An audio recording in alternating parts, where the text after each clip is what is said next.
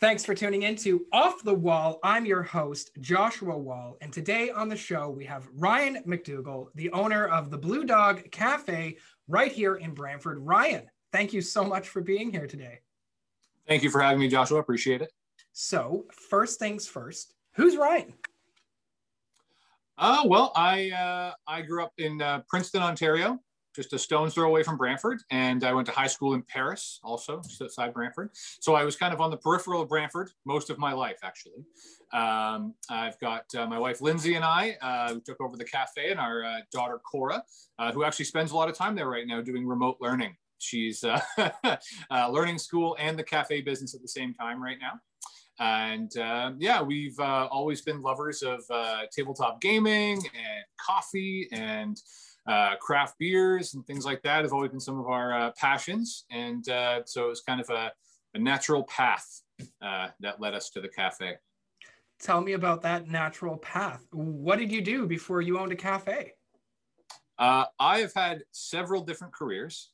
um, I worked for the school board for a period of time. I worked as a uh, install tech. I actually had a decently long career in live entertainment as a production manager for live theater and uh, live performances, things like that. Uh, did some carpentry work, um, some lighting work, some sound work, uh, things like that. So I've got a bit of a varied background, um, but throughout all of that, there was always um, a love of uh, tabletop and RPGs and the kind of gathering of family and friends for uh, enjoyment of gaming.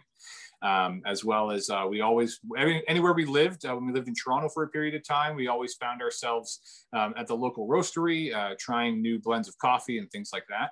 And so um, eventually, when it got to the point where we sort of kind of had to decide, you know, we had a bit of a fork in the road and we had to decide what was going to come next. Uh, we thought taking, you know, our passion for coffee and our passion for games and for being together and sort of, uh, you know, see where we could take that. And at the same time, it just so happened that the Blue Dog Cafe uh, was up for sale.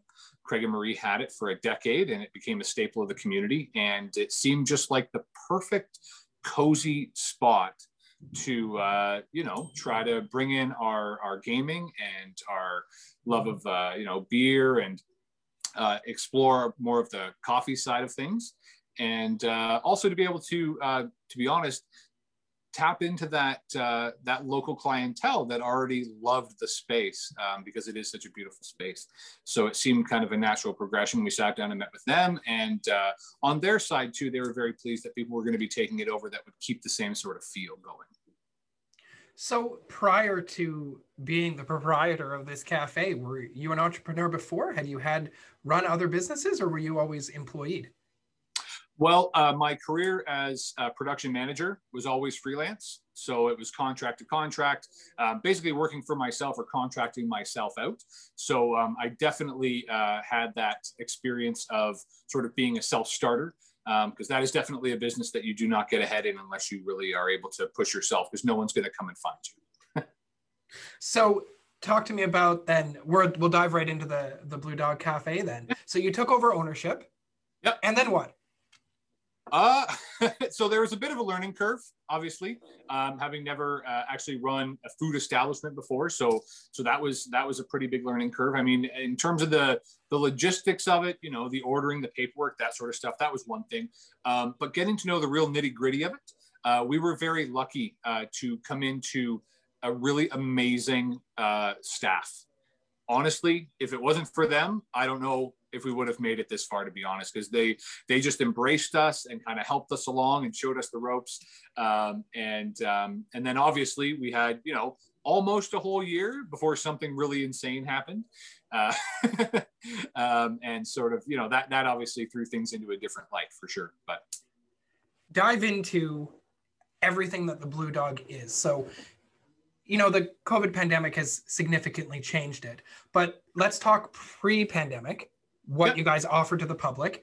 And yeah. then if you can go into how you changed and you know hopefully with things continuing to improve getting back and how it's evolved. Sure. So i've always been a if it's not broke don't fix it kind of person. And it already had such amazing atmosphere. Um, it already had a feeling of kind of home and family in it, it while it being a restored victorian um, it already had that home feeling and uh, you know the the base of regulars also just clearly like saw this as a place that they could go to gather.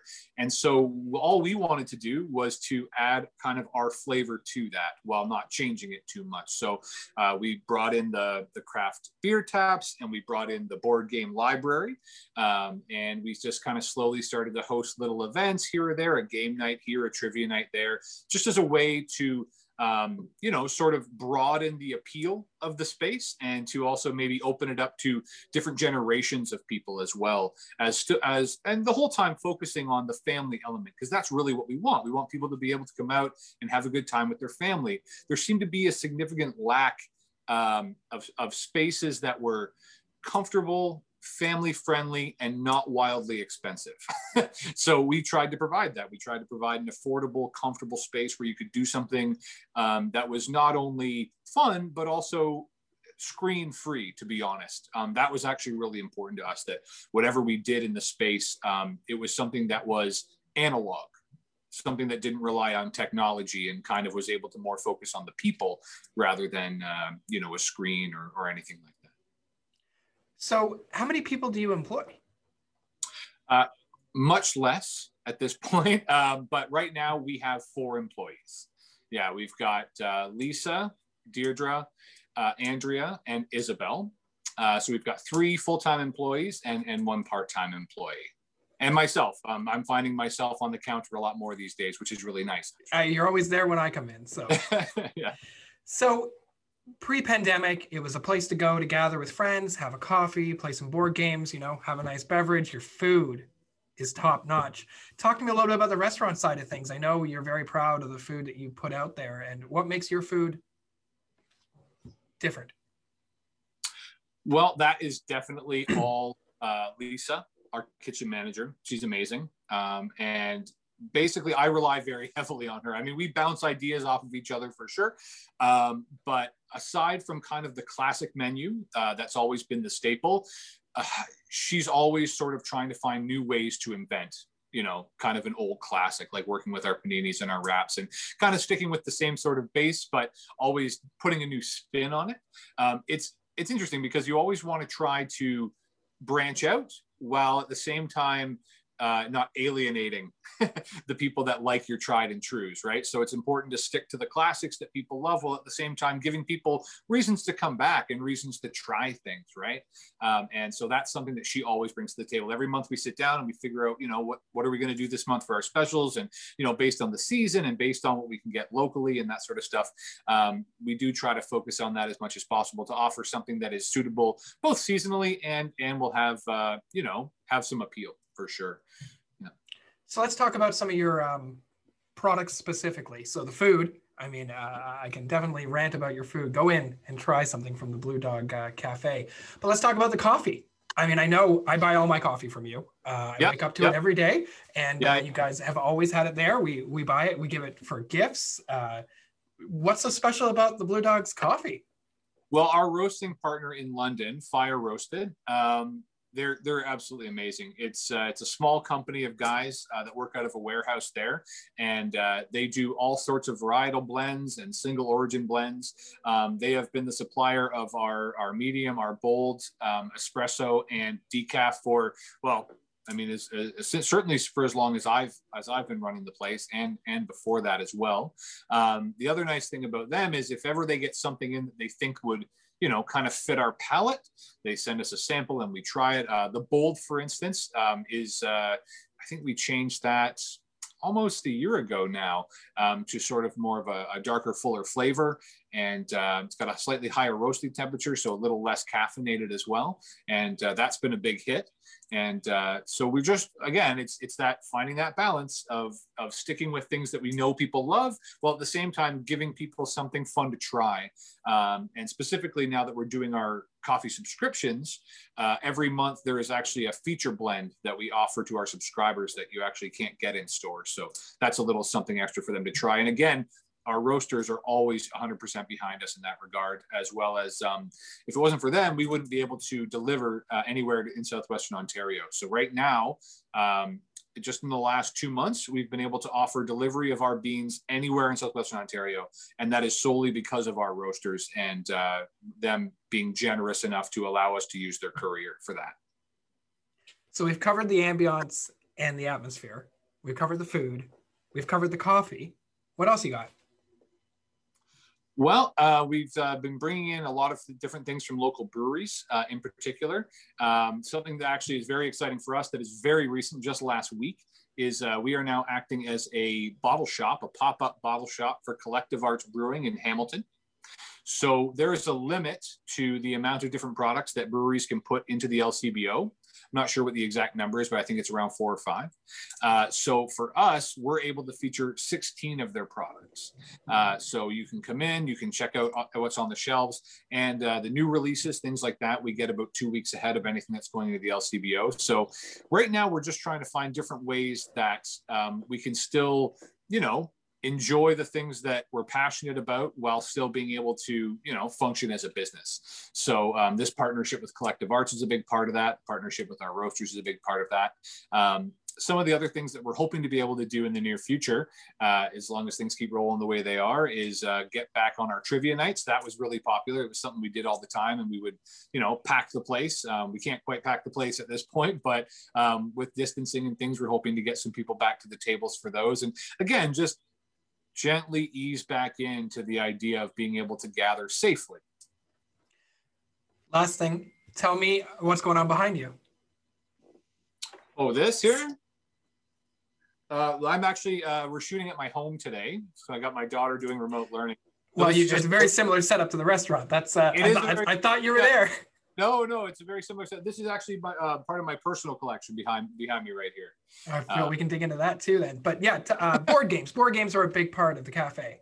Yes, yes. Yep, they are absolutely. So um, again, it's something that we've um, we've always been passionate about, and something that, you know, again, when we lived in Toronto, um, there was a, a, plethora of different places that you could go where you had access to giant libraries of games. One of the biggest roadblocks or barriers to entry for people trying to get into trying different types of board games, things that might be a little beyond Sorry or Monopoly, is just access, right, and, and price point too. I mean, some of these things are expensive, and if you don't know you're going to enjoy them you're not going to invest the money. So what we try to do is provide a scenario where for very little money, um, you can come in, have access to hundreds of games and see what you like. And for us too, like we keep talking about the whole family, the whole family perspective, the idea that you could come in with your kids and there's an entire shelf dedicated just to family and children's games and you can sit and play and, and even do a little bit of learning depending on the games that you choose it's something that at the end of the day, it's almost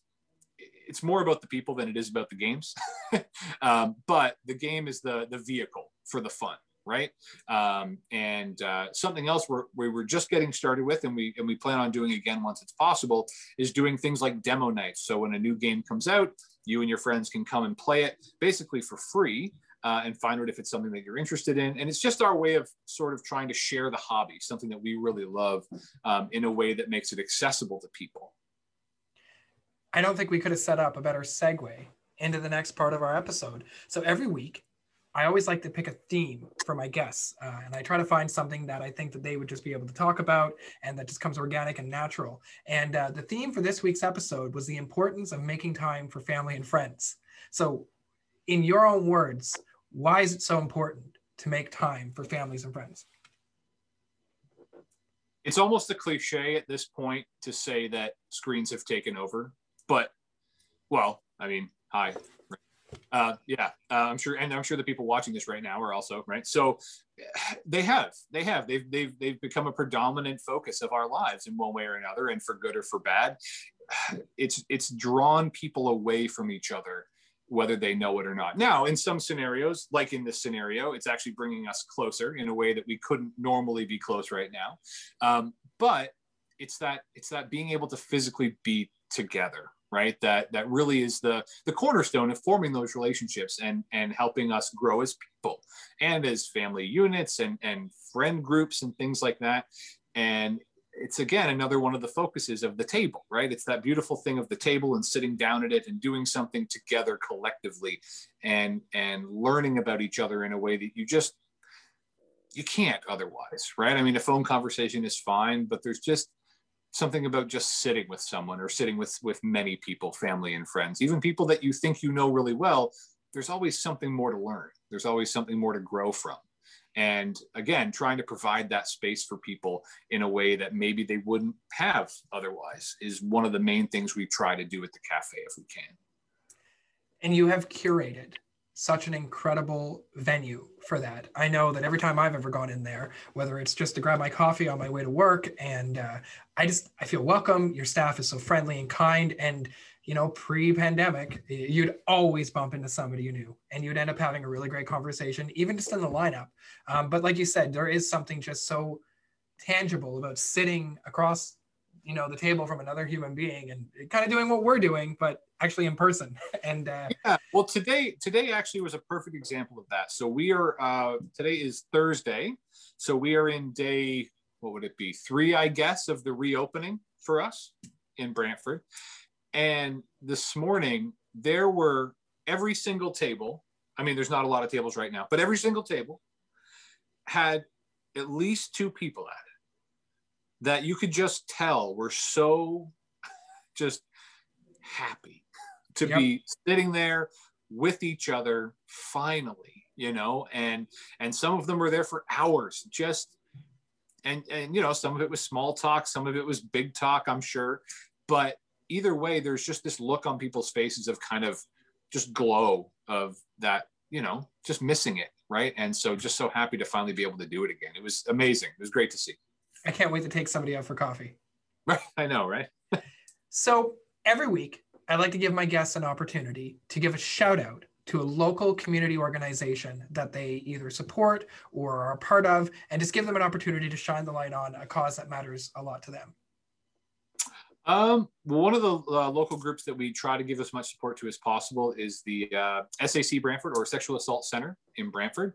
Um, the work they do is immensely immensely invaluable. And uh, we are so lucky to have them in our community uh, as a support structure. And uh, I know they're always looking for volunteers. So that's something to just kind of everybody to keep in mind that if you do have any time at all or resources that you can uh, put towards that foundation, it is it is the most worthy of causes for sure. Um, there are so many nonprofits and uh, organizations right now who desperately need help, and that that's a, a great a great shout out. Uh, the work that the Sexual Assault Center does here in Brantford and, and beyond is uh, amazing work. And yeah, anybody who's watching or listening, if, if there's a way that you think that you can contribute, whether it's volunteering or with a donation, highly recommend you check them out. Thank you for that shout out, Ryan. So we've reached the end of the episode. I can't believe it. Um, but I would hope that anybody who's watching or listening uh, has fallen in love with the Blue Dog as much as I have and wants to know more. So if they want to be a part of your journey, uh, follow the story, besides coming in and getting one of the best cups of coffee in the entire world, how do they follow you? Where do they find you? Uh, so you can follow us on uh, Facebook and Instagram. Uh, so Instagram is at the Blue Dog uh, Cafe, all underscore, and on Facebook it's the Blue Dog Brantford. You can follow us there. Uh, that's where most of our things are posted, or you can check out our website. We actually have a whole online store now that we didn't have before, where you can get access to any of our food or coffee or retail games, all those things, uh, just at the click of a button. And that is at uh, thebluedogcafe.com. And they can stop it in person on Brant Ave. Of course, in Brand, and I mean, even even during the lockdown, we are always doing takeout, walk-in, pickup, and takeout. Uh, but right now, we are lucky enough to be in the orange. Woo! Uh, you can come in and uh, have a seat as well. We have uh, limited capacity, but we do have chairs for you to sit in. Yeah. Ryan, thank you so much for not only you know having a really great uh, business and doing so much for the community, but thank you for coming on the show and sharing your story. I really appreciate it. It was my pleasure. Thank you for having me. So we've got a great group of guests lined up for future episodes. Uh, I'm Joshua Wall. You're watching Off the Wall, and we'll see you next week.